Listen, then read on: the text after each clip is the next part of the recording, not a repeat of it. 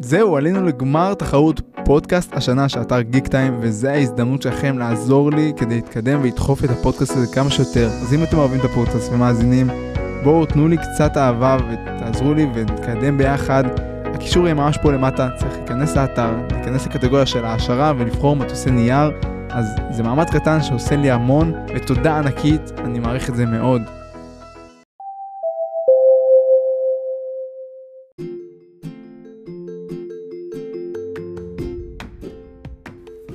ברוכים הבאים לפרק מספר 3. אז היום אנחנו סוף סוף הולכים לדבר על אה, מדינה ספציפית. נתחיל אה, כמובן מהמדינה שאני אולי שהכי אוהב והכי התחברתי אליה בין כל הטיולים שהייתי והיא למעשה הכי השפיעה עליי ושינתה לי את התפיסה לגמרי גם על העולם וגם על האופי של טיולים. זה הטיול הסולו הראשון שלי.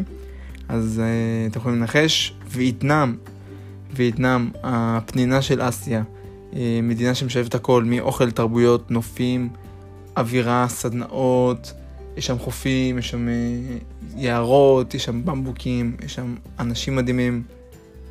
יאללה, אז בואו נתחיל.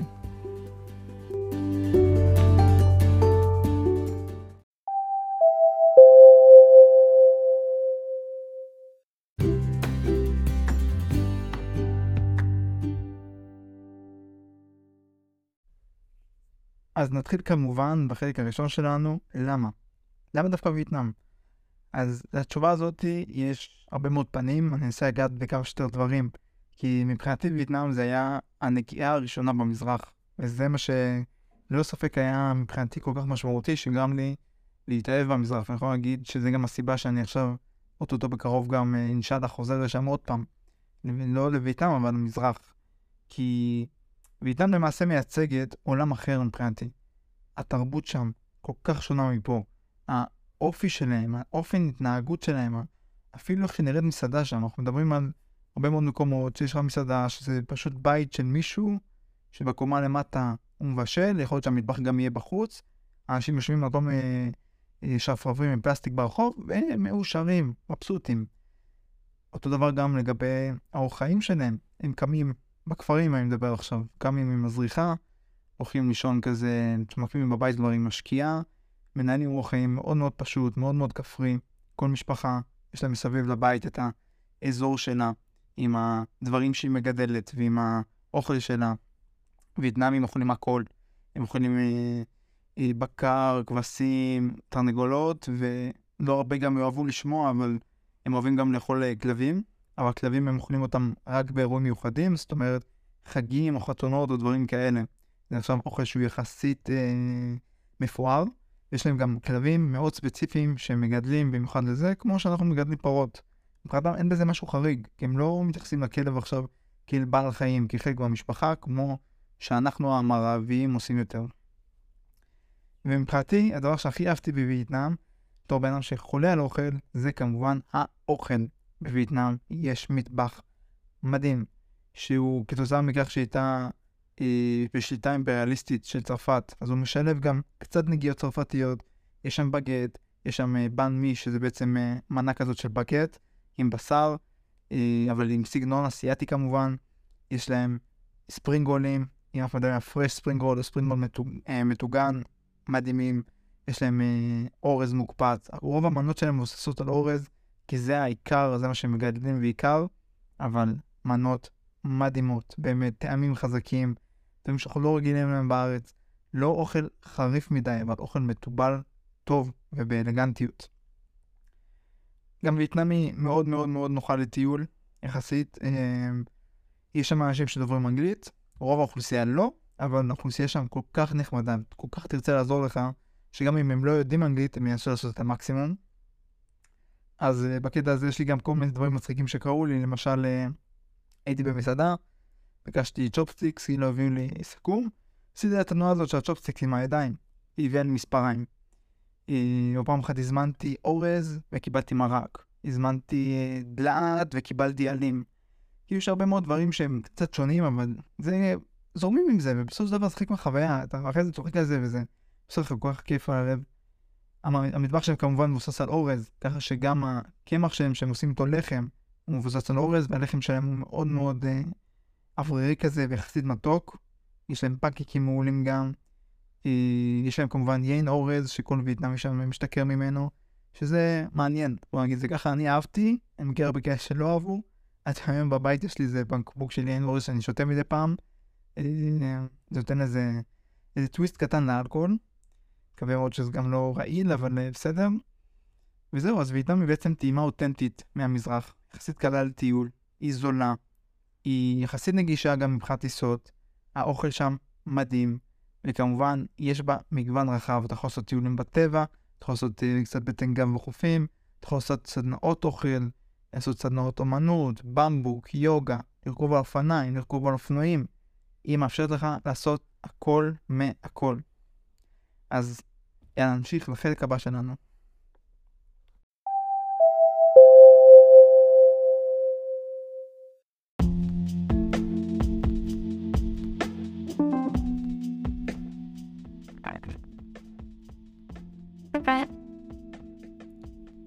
חלק מספר 2 ניתן שנייה רקע קצר על ההיסטוריה של וייטנאם.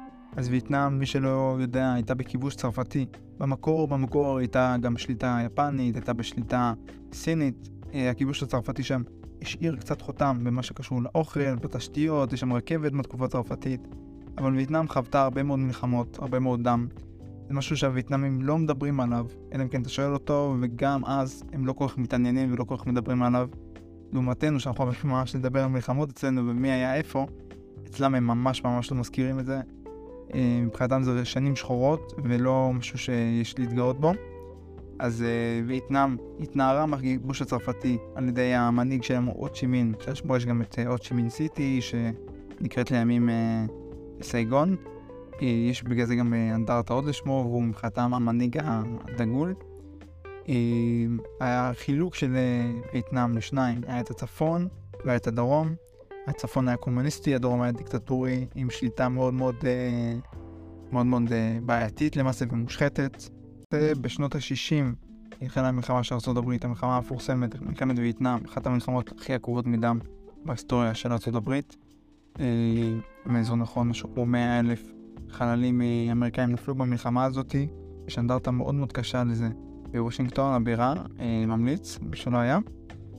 בכל מקרה, מדובר בניסיונות של האמריקאים להילחם נגד המיליציות שם, נגד הוויטקונג בצפון וייטנאם. מלחמה מאוד קשה, כי הייתה מלחמת גרילה. אה, וכל המלחמה הזאת, אחר כך היציאה גם של ארה"ב משם, אה, אפשרה לווייטנאם אה, להתאחד, וב-1976 וייטנאם התאחדה למדינה מאוחדת. כמובן אחר כך סין ניסתה לכבוש אותה עוד פעם, אבל היה שם בלימה שלה, ומאז וייטנאם נמצאת בצמיחה, גם כלכלית, גם פוליטית, והיום היא מדינה הרבה יותר שקטה, תושבים שם שואפים לשקט, והיא מדינה מאוד בטוחה בקטע הזה. זה של הכלכלה מאוד חזקה, ולמעשה היא מובילה גם בייצור של אורז, ייצור של הרבה מאוד מותגים שאתם מכירים מהם, כמו נייק ואדידס, שיש להם הרבה מפעלים שם, והיא מספר 3 בעולם בייצור של קפה, יש לה קפה מדהים, מדהים, יש להם אה, קפה שקוראים לו אג יוק קופי או קפה ביצים, קפה מדהים, באמת ממליץ לכם. יאללה, נעבור לחלק הבא.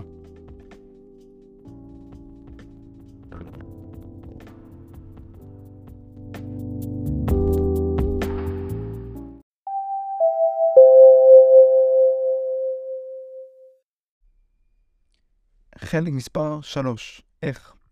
איך מטיילים בווייטנאם? אז וייטנאם היא מאוד מאוד קנה יחסית לטיול, אה, היא לא מערבית כמו שאתם רגילים מאירופה, אבל שם כל בן אדם למעשה הוא סוכן טיולים, מהבעלים של המלון או ההוסטל שאתם ישנים בו, ועד האח שלו והמוכר במכולת ברחוב. כל אחד מהם מכיר, שמכיר, שמכיר מישהו שלא יודע, מפעיל אה, אוטובוסים לככה וככה. אמ, סתם, אבל יש שם הרבה מאוד סוכני טיולים, אתה יכול להיעזר בסוכני טיולים בוואטסאפ כל הזמן, הם לרוב אה, דוברי אנגלית. יש איזה כמה מאוד ספציפיים שישראלים אה, עובדים איתם, למשל הסוכנות של רוז באנוי, או כל מיני סוכנים אחרים. באמת חמודים, תמיד עוזרים, אתה יכול לסגור איתם הכל, אם זה אטרקציות, סליפרים, מדריכים. אמ, אתה יכול גם בוואטסאפ לסגור איתם דברים, ופשוט אה, מרחוק לעשות הכל גם. לא אומר שאתה צריך לתכנן את זה מראש מהארץ, כן, אבל כשאתה מגיע לשם, לוקח איזה sleeper לסאפה נגיד, ואז משם אתה רוצה להמשיך להאלונג ביי אחר כך, אתה יכול לדבר איתם בוואטסאפ והם יסגרו לך sleeper על זה. אז עכשיו הזכרתי גם מונח חדש, sleeper, בטוח שרובכם לא מכירים את זה. אז sleeper זה המצאה גאונית, בארץ לדעתי אין, אין צורך לזה, אבל זה אוטובוס של לילה, זה אוטובוס שאפשר לישון בו, זה חוסך לכם גם זמן, אתם יכולים לנסוע ככה במערך הלילה ולא לבזבז את היום שלכם, זה גם חוסך מלון, כך שבמחיר של נסיעה אתם מקבלים גם שינה וגם מלון. הסליפרים בדרך כלל מאוד מרווחים, יש לך מיטה שטוחה או משהו שהוא כמעט כמו מיטה שטוחה, הם נותנים לך לפעמים גם מים, הם נותנים לך שמיכה, הנסיעה עצמה חלקה, אתה מגיע, נטרק וקם כבר בבוקר במקום חדש. כמובן, אני ממליץ לכם לעשות את האורך שגרת uh, לילה שלכם כרגיל, להגיע לשם, לצחצח שיניים, לשים איזה בגד נוח וככה לעלות לסליפר. Uh, אבל אל תהיו בשוק שאתם יורדים, כי אתם בדרך כלל מגיעים באיזה חמש, שש בבוקר, כי הנסיעה מגיעה uh, בשעות האלה לפעמים. אבל זה גם, וייטנאמים מתחילים את היום שלהם מאוד מאוד מוקדם, אתם יכולים להגיע לאיזה מסעדה, בית קפה שם, לשבת, אפילו לצחצח שיניים שם בשירותים, לאכול ארוחת בוקר כמו שצריך ולהתחיל את היום שלכם. אז סליפר זה המלצה מאוד מאוד חמה, וגם זה חוויה. בדרך אתם עוצרים בכל מיני מקומות, אם תתעוררו תשימו לב שפתאום הנהג עוצר, הוא הולך להשתין, קונה סיגריות, אה, פתאום חברים שלו מצטרפים אליו בדרך, חוויה אחרי הכל. זה לא חוויה מפחידה, סליפר הוא מבוסס על תיירות, ככה שרוב האנשים שם הם תיירים. בתוך וייטנאם עצמה, אז התניידות היא בסליפרים, בוואנים או הסעות, אתה יכול לארגן את זה ביחד עם קבוצה, אתה יכול להצטרף לקבוצה שארגנה את זה. העלויות הן יחסית גדולות, אה, המטבע שמשתמשים בו זה המטבע הווייטנאמי, אה, שאליו ממירים אה, מדולר, אז מומלץ להביא גם דולרים לשם. וכמובן, כמו כל מדינות אסיה, היא מתבססת בעיקר על נהיגה באופנוע. אז המלצה שלי, תעשו רישיון לאופנוע לפני שאתם נוסעים למזרח. נכון שאפשר לנהוג בלי רישיון, אבל אם קורה לכם משהו, אין שום ביטוח שיחסר אתכם. אם עוצר אתכם שוטר שם, אין לכם ביטוח, אין לכם רישיון, אז למעשה הוא יכול לתת לכם קנס, או לסבך אתכם אפילו יותר. רישיון בארץ זה מאוד מאוד פשוט, זה גם ככה תדעו באמת לנהוג ולא תסכנו את עצמכם סתם. מה גם שהווייטנאמים מאוד מאוד זהירים באופנוע יחסית, זה לא ייראה לכם ככה, אתם לא תרגישו את זה, אבל שמתי לב שאני גם אומר הרבה יחסית, אבל זה לא ירגיש לכם ככה, כי אתם תנחתו בנו, אתם תחטפו את השוק של החיים שלכם, כי אתם רוצים לחצות כביש, שזה פעולה בסיסית, אין רמזורים, אין מעבר חצייה, אתם פשוט צריכים ללכת דוך בין כל האופנועים ולשמור על קצב אחיד, והם פשוט מזגזגים ביניכם, צופרים ועוקפים אתכם. ככה עושים את זה כולם, ככה עושים את זה גם המקומיים.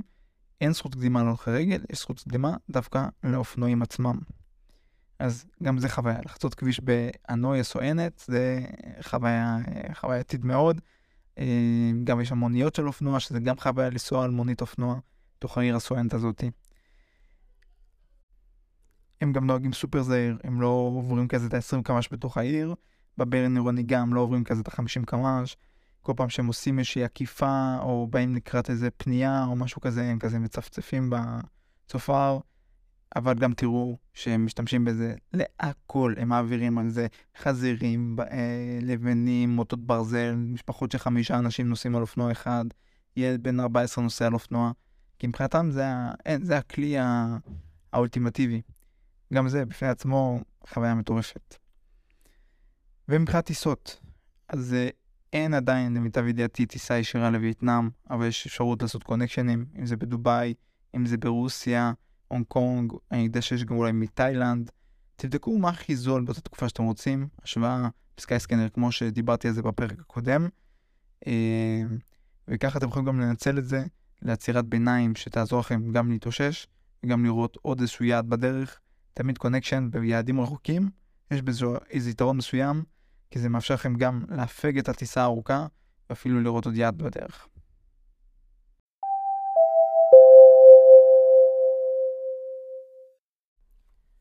עכשיו אנחנו בחלק מספר 3, מה? מה עושים בווייטנאם? אז זה לדעתי החלק הכי משמעותי והכי חשוב בכל ההקלטה הזאת שאנחנו עכשיו עושים, כי זה התכלס. ברגע שאנחנו נוחתים, מה אנחנו עושים? אז כל אחד והטעם שלו, כל אחד יש את הסגנון טיול שלו, שלו והקצב שלו, וכל אחד צריך להכתיב לעצמו את מה שהוא נכון לו לעשות. הרבה פעמים יש אנשים שחיים את הרגע, ו... ופוחדים עכשיו מלהפסיד דברים, ויש להם את הפומו הזה, אבל בטיולים צריך לדעת גם לנתק את זה, כי אי אפשר להספיק הכל. גם אם תחיה שם עכשיו, לא תספיק הכל. תסתכלו על עצמכם בישראל, אתם חיים פה, מה, 20, 30, 25 שנה. אתם לא הספקתם הכל בישראל, וגם אני לא הספקתי הכל בישראל. כמה שאני מטייל פה וכמה שעשיתי, אז יש הרבה מאוד דברים שלא ראיתי עדיין, ולא עשיתי עדיין, ויישובים שלא ביקרתי בהם, ושמורות טבע שעוד לא ראיתי, כי אי אפשר להספיק הכל. אנחנו צריכים להספיק את העיקר שחשוב לנו, את מה שנכון לנו באותו רגע.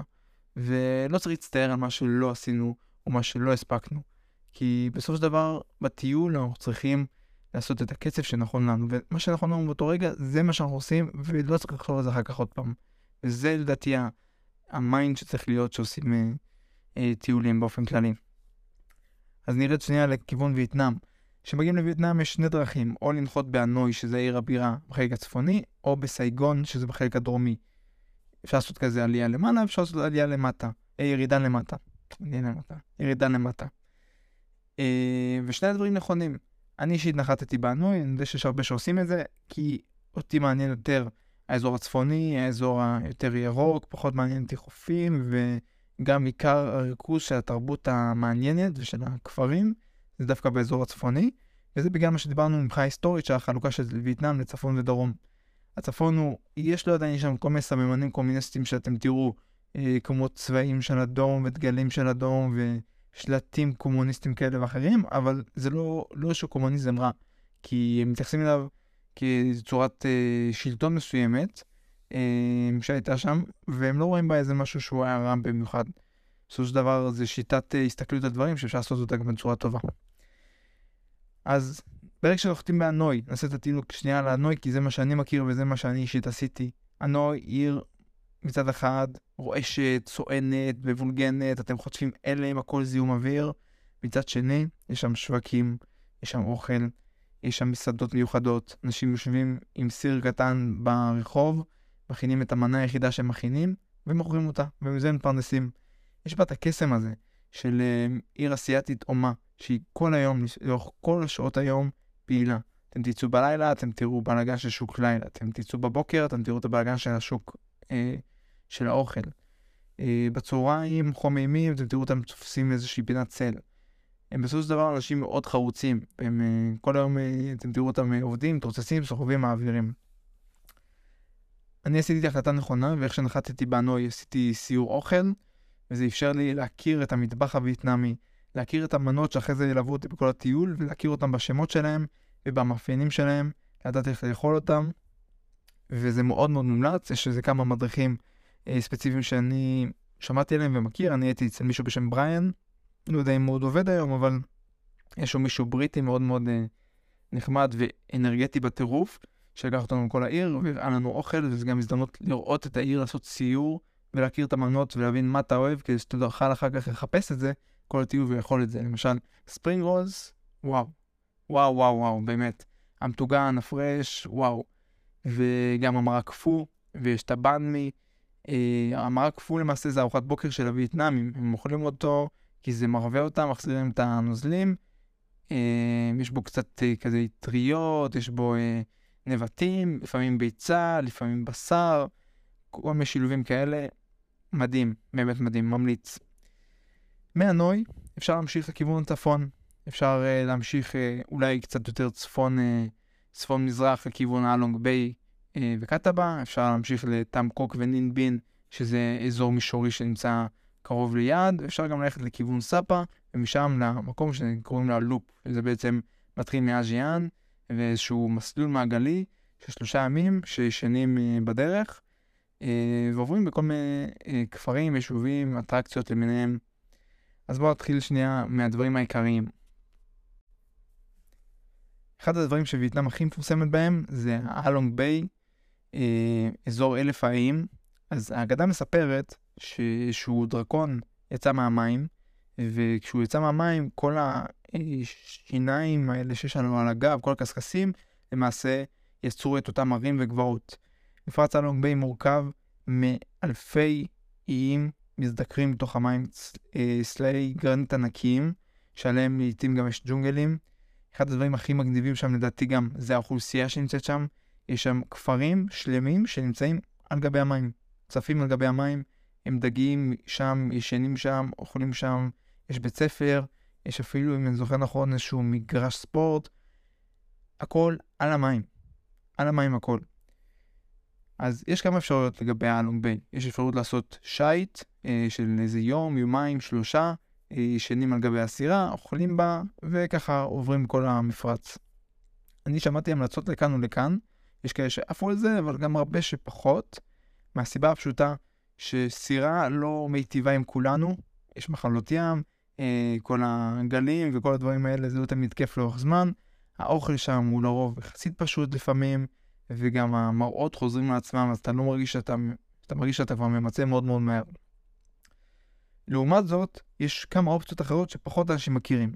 יש אפשרות לישון על אחד מהחופים שם אה, של אחד מהמפרצים, לא זוכר ספציפית את השם, אני יודע שזה בעיקר לצעירים, ישנים בבונגלוס כאלה, ויש אה, מסיבה ופעילויות בלילה, ואחרי זה בבוקר אפשר לקחת קייקים או דברים כאלה.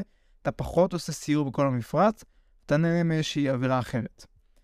אני אישית בחרתי ללכת לעיר קטאבה, שזה העיר אה, המרכזית שם במפרץ הלונג ביי.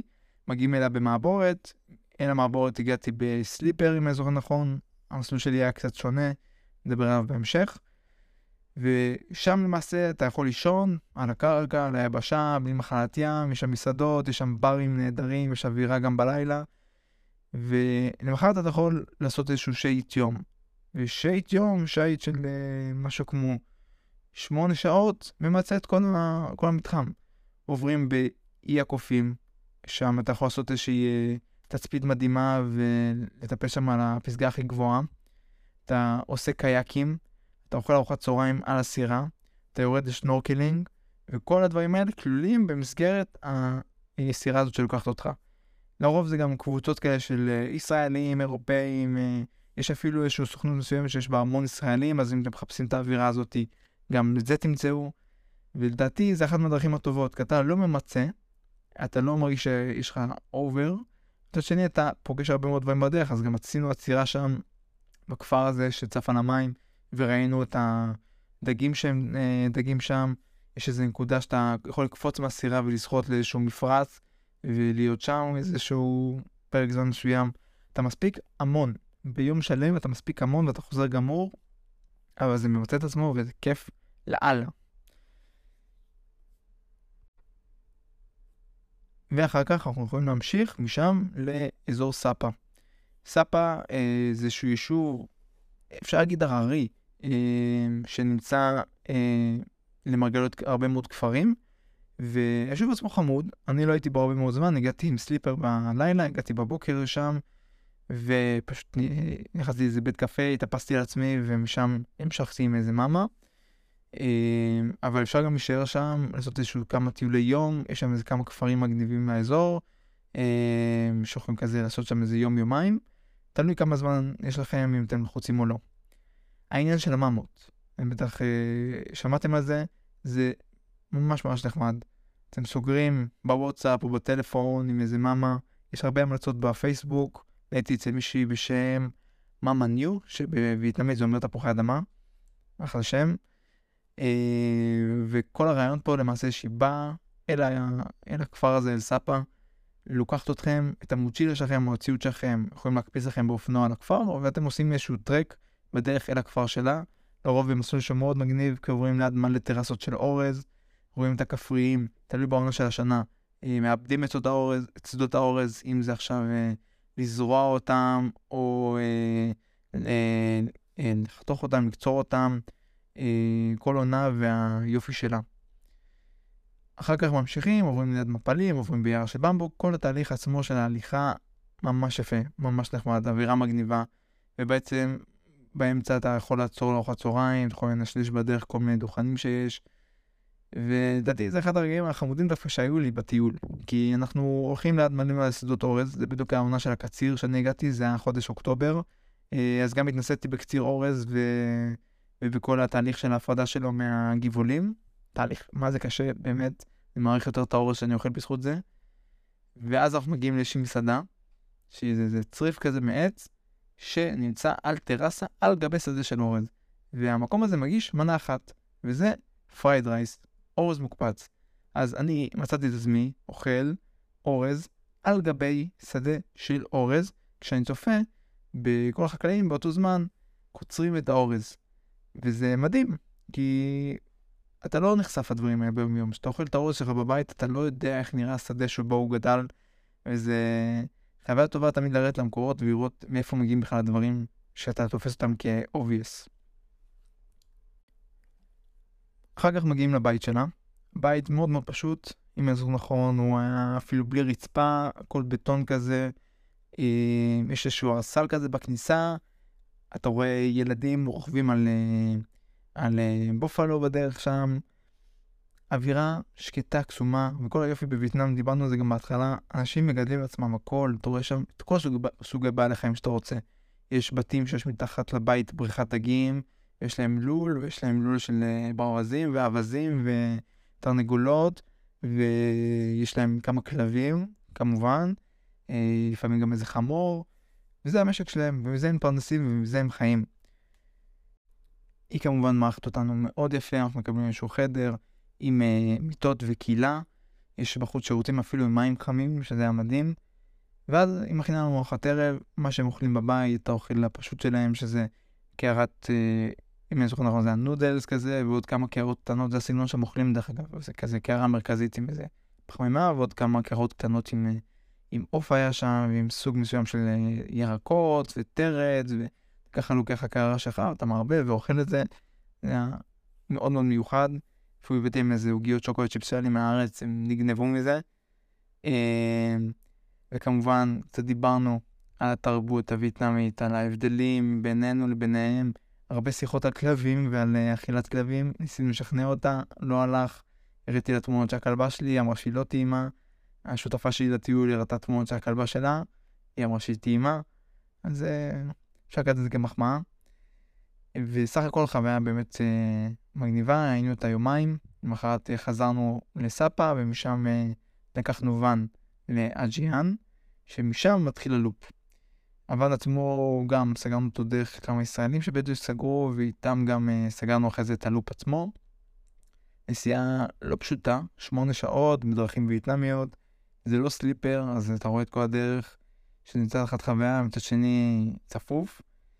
Uh, מגיעים לאז'יאן, תופסים שם איזה מקום נחמד, אפילו לקחנו אופניים, כזה טיילנו קצת בכפר. ולמחרת מתחילים את, את הלופ. אז מה זה הלופ? הלופ למעשה זה מסלול מעגלי שעובר בין כפרים, אה, שנמשך שלושה ימים, שתי לילות, תוך כדי עוברים כל מיני אטרקציות, אם זה אה, מקום שסורגים בו ועושים אה, כל מיני תיקים ועבודות יד, אה, עוברים דרך מלא שדות אורז, עוצרים כל פעם לאכול צהריים בכל מיני נקודות, וגם בפני עצמו זה חוויה, כי אתה מגיע לאיזה מסעדה ואתה הלקוח הראשון שלהם נראה לי, ועד שהם מתניעים, ועד שהם קמים, ועד שהם מתחילים לבשל, ואז הם מביאים לך את המענה הלא נכונה, ו... גם חוויה.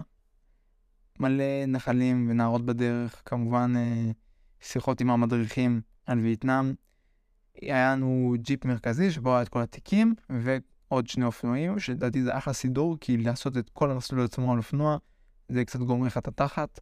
הכבישים עצמם לא סלולים, ו... זה מאוד מאוד קשוח, היה לנו נהגים לג'יפים, אלא לאופנועים. אז זה לא שהסתכלנו פה עכשיו ב... ביכולות נהיגה שלנו, אבל uh, כן, הם מביאים לך ציוד מיגון, כן מביאים לך מילים לגשם, הכל מסודר בקטע הזה. Uh, וזה גם נחמד, לשלב בשני הדברים, אפשר ככה לעשות סבבים בין אנשים וליהנות משתי החוויות. במהלך הלופ ישנים בכל מיני מלונות, חלקם ברמה קצת יותר טובה, חלקם פחות טובה. התנסינו באוטפופ. אוטפוט, למי שלא מכיר, זה סגנון אכילה אסייתי, גם נתקעתי בזה במסעדה קוריאנית, שאתה מבשל לעצמך את האוכל תוך כדי ארוחה. מביאים לך סיר עם כל המצרכים כבר בפנים, עם מים חמים, ואז מדליקים לך את הגזייה, והוא מבשל ככה, אתה יושב לאט לאט, יכול להוסיף עוד טיבור, להוסיף עוד אה, אה, כל מיני דברים אה, נוספים שיש, ככה לאט לאט לבשל אותו, ו... אחרי זה לאכול אותו תוך כדי שזה מתבשל, כל מיני שלבים שונים של התהליך. זה מעולה, זה טעים, אבל צריך הרבה סבלנות, זה לוקח הרבה מאוד זמן, וזה מנה ענקית. אז uh, קחו את זה בחשבון, אבל זה מאוד נחמד. אחרי הלופ חזרתי חזרה לאנוי, ומשם המשכתי לטמקוק ונינבין. טמקוק זה איזשהו אזור אה, שיש בו כפר מאוד חמוד, ונינבין זה העיר הגדולה שקרובה אליו. טמקוק קסום, באמת קסום. אני הגעתי אליו אה, בבוקר של אותו יום, פשוט הזכרתי אופנוע, דיברנו על זה מקודם, כדאי שיהיה לכם רישיון. באותו רגע לא היה לי רישיון, אבל אני לא אומר שזה הדבר הנכון היה לעשות, אבל זו החוויה מדהימה, פשוט לקחתי את האופנוע, נסעתי שם בין השדות של האורז, בין הכפרים. אה, הסטמקוק עצמה מורכבת מרכסים מטורפים של הרי גרנית, אה, בין עמק שיש בו שדות ונהר גדול שזורם באמצע. קוראים לזה אלונג ביי של היבשה, כי זה מאוד מאוד דומה, פשוט שזה לא בים. אז אם הייתם באלונג ביי, מומלץ גם אחרי זה להמשיך את טאמקוק, כי זה שונה לחלוטין. היישוב עצמו מאוד מאוד חמוד. יש שם אה, נהר שקוראים לו הטרנג אן, שאתה שי, אתה עושה שייט כזה, ועובר באיזה ארבע מערות, שלושה מקדשים, אה, נמשך משהו כמו ארבע שעות. יש שם אזור שצילמו בו סצנות מקינג קונג, אז יש שם כזה שחזור של התפאורה, וזה מגניב לאללה. משם אפשר להמשיך לאזור פגודות שקוראים לו בית דין, אה, מתחם שיש בו אלפי בודות, יש שם את המסדרון הכי ארוך בעולם, משהו כמו קילומטר נראה לי של אורך, שלאורך כל המסדרון הזה יש בודות בפוזיציות שונות. יש שם עלייה לתצפית ויש שם פגודה גבוהה מאוד, אה, אני חושב שזה בסביבות ה-50 או 30 מטר. אפשר לראות כמובן לתצפית עליה. יש בתוכה עוד בודה מוזאבת מדהימה. אה, אז כל המתחם הזה למעשה מאוד רוחני ומאוד מאוד מיוחד. עוד מקום מיוחד שלא הייתי מוותר עליו, קוראים לו מואה. עלייה לא פשוטה בכלל, של 500 מדרגות, שלצידך צועדות כל מיני סבתות וייטנמיות בנות 80 שמדלגות את זה, ואתה אה, חושב שאתה בכושר, ואתה מת אחרי ה-300 הראשונות, אבל זה שווה את העלייה. אתה מגיע לתצפית מטורפת על כל העמק, ובראשה יש שם פסל דרקון ומקדש. אחד המקומות הכי פסטורליים שראיתי בערך בטיול הזה, מומלץ בטירוף, באמת. משם אפשר להמשיך לכיוון דרום. בדרך יש לך אה, מערות אה, נטיפים ועוד כל מיני מקומות שאפשר לעצור בהם בדרך. אני אישית לא עשיתי את זה כי הייתי קצת לחוץ בזמן, אז המשכתי ישירות לדנאנג. עשיתי את זה בטיסה. אפשר לקחת גם סליפר, אפשר אה, אה, לנסוע אפילו באוטובוס יום, כל אחד בדרך המועדפת עליו. נחתתי בדנאנג. היחידה בדנאנג הייתה קשוחה, כי יצאתי מהשדה ולמעשה הייתי התייר היחיד. כולם שם אסייתים, ולא בקטע גזעני, אבל מבדילים בקלות בין תייר לבין אה, מישהו שהוא אה, אסייתי, למרות שיש לי קצת עיניים מלוכסנות, אבל לא תופס. אה, וקופצים עליך עשרות נהגי מונית, כל אחד מציע איזה מחיר מופקע של, אה, של מונית אה, לאויאן, ואתה לא יודע מה לעשות, אין לי וי-פיי, האינטרנט לא עובד, לא מצליח לתפוס גרב, תקוע ככה רבע שעה, לא מבין מה לעשות, ותודה לאל, יצא איזשהו הולנדי מהטרמינל, גם הוא עובד עצות, התחברנו שנינו ביחד, התמקחנו עם איזה נהג, חתכנו אותו במחיר, והגענו ביחד לאויאן, לקחנו ביחד מלון, ישנו ביחד באותו חדר אפילו, יצאנו בערב, אחר כך טיילנו והסתובבנו ככה בהמשך עוד כמה ימים. אז ממליץ תמיד להיות עם ראש פתוח לאנשים שאתם פוגשים בדרך, אתם לא יודעים איפה ייפול לכם המהלך הבא. אויאן עצמה, מקסימה, באמת. עיר נופש, היא מאוד תיירותית, יש בה בית חב"ד מאוד חמוד, יש שם סדנאות בישול, יש שם סדנאות של פנסים, יש אה, סדנאות תפירה, יש אה, אפילו אזור של חוף ים שהוא קצת טיפה רחוק יותר. אני לא יודע להגיד איך הוא, אבל אני כן שמעתי עליו אה, ביקורות חיוביות. אויאן, יש כאלה שלוקחים איזשהו מלון קצת יותר מפואר, ונותנים לעצמם את הזמן מרגוע הזה, אחרי שהם היו בצפון וקצת התישו את עצמם יותר. זה מקום שלוקחים בו את הזמן. יש לך שוק לילה, יש לך שווקים ביום גם, יש לך מתחם חייטים ענק שהם תופרים לך בגדים מהתאמה אישית, אתה יכול לראות להם תמונה מהאינטרנט, הם, הם באים, מודדים אותך, אתה בוחר ביחד איתם את, ה, את הבדים שאתה רוצה, והם תופרים לך חליפות, שמלות חתונה, שמלות ערב, הכל, ובמחירים וייטנאמים. כמובן שלהתמקח על כל דבר שאתם קונים, כמו שישראלים יודעים לעשות הכי טוב. ולמעשה, אויאן היא אילת, הייתי מגדיר את זה שם, כל הטיול הזה, זה העיר נופש הזאת שאתה מגיע ויש לך את האטרקציות האלה שכולם עושים. יש את uh, מתחם גשר הידיים, uh, גשר, כן, גשר הידיים, שנמצא באיזשהו פארק, שהפארק הזה למעשה יש לו את התמה הזאת של ארץ הפלאות. הוא מכיל כזה גם מתקני שעשועים, קצת לילדים קטנים הייתי אומר, uh, שהכל כזה בסטייל דומה לשל דיסני, מאוד מאוד יפה. אבל קצת ילדותי לדעתי. גשר הידיים עצמו הוא מאוד מרשים בתמונות, אבל התאכזבתי ממנו את האמת, כי הוא לא באמת גשר. הוא סוג של מרפסת, הוא לא עובר מעל איזושהי תיאור מחבר אה, בין מקומות, פשוט מין לולאה כזאתי שעוברת בגובה על אה, צלע של איזה גבעה. הוא כן בגובה, אבל הוא פחות מרשים במציאות ממה שזה נראה בתמונות, וכמובן שיש לך אלפי אנשים עליו, אז זה אפילו פחות. כל ההגעה לגשר הידיים ולפארק הזה עולה יחסית הרבה, אתה לוקח עקבל, שהוא גם נחמד, כן? יש לך תצפית יפה והכל, אבל גם עולה הרבה, הכניסה לפארק עולה הרבה, האוכל בתוך הפארק עולה הרבה, האטרקציות שם בפנים קצת ילדותיות, אז הייתי שוקל את זה. אם יש לכם מספיק זמן ואין לכם בעיה עכשיו להתנהלות כספית, אפשר לעשות את זה, זה נחמד מאוד, זה, זה חצי יום כזה, יום שלם אה, להיות שם. יש עוד פארק שקוראים לו וויניפרד, אם אני זוכר נכון, אם אני מבטא את זה נכון, שהוא דווקא הפתיע אותי. כי הוא מורכב מכל מה שאתם מדמיינים. גן חיות, אה, פארק מים, פארק שעשועים, פארק ארקדיה כזה, עם אה, משחקי וידאו, הכל באותו מתחם, באותו כרטיס. אנחנו הגענו אליו, הוא היה ריק לחלוטין. היינו הראשונים שהפעלנו את כל המתקנים בו. כל פעם שעלינו איזה מתקן, בדיוק הגיע המפעיל, הגיע במיוחד בשבילנו והדליק לנו אותו, עשינו אותו כמה פעמים אפילו שאנחנו רוצים, כי אין תור, כי אין אף אחד בפארק הזה.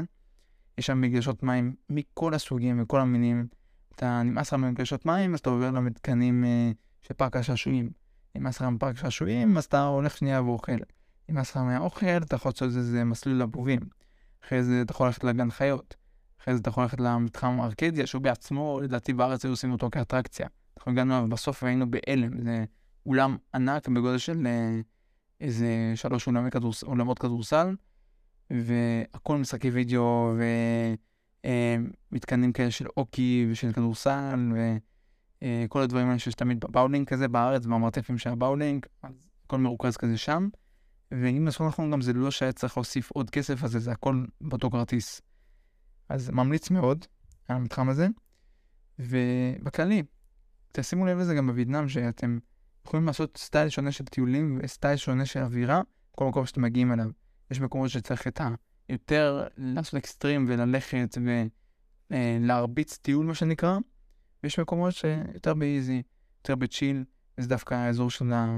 של נויאן, שם לקחתי גם אופניים, טיילתי קצת בעיר, קמתי בבוקר מוקדם, אכלתי מרק קפוא מלא וייטנאמים וישבתי איתם כזה בבוקר, הסתכל על העוברים ושבים. השוק לילה עצמו מאוד מאוד מגניב גם. ולמעשה זה היה היעד האחרון שלי בווייטנאם. טיול שלי בווייטנאם היה קצר מדי, כמו כל טיול. הוא היה משהו כמו 16 יום, ובתוכם הספקתי את רוב הדברים העיקריים. הכרתי מלא אנשים שאני בקשר אפילו עם חלקם עוד. אה, חוויתי מלא דברים מגניבים.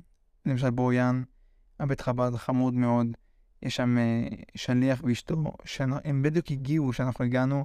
אז עזרנו להם כזה קצת, היה שיעור תורה שהשתתפנו בו, קבלת שבת, אה, באמת אווירה מדהימה, ולדעתי זה היה גם סיכום טיעון מגניב, כי כל האנשים מהצפון איכשהו מתרכזים ומתנקזים לאוריאן, ואז באותו ערב שבת, שזה היה איזה יומיים לפני שחזרתי לארץ, למעשה פגשתי כמעט את כל האנשים שפגשתי בטיול. כולם הגיעו לאותו קידוש ערב שבת, והתחלנו להשלים חברות ולראות את הדרך שכל אחד מהם עשה עד אותה נקודה. וזה היה גם הזדמנות טובה להיפרד מהם. אז אכלתי ספרינג רולס מטוגן כזה בפעם האחרונה, ומשם חזרתי לארץ עם uh, טעם מתוק עוד למזרח, ועם רושם מטורף מכל החוויה שעברתי. מקווה שהשארתי לכם קצת טעם טוב. ורצון עז להגיע לשם. אז אם נהנתם מהפרק, יש לכם שאלות, כל דבר, מוזמן לפנות אליי בפרטי, גם ביקורת בונה, תמיד מקבל. אה, אל תשכחו לשתף, להעביר לחברים שלכם, לעשות לייק בספוטיפיי שם, בדירוג, לעקוב כדי שתוכלו לקבל את הפרקים הבאים, ונתראה בהמשך. יאללה ביי בינתיים.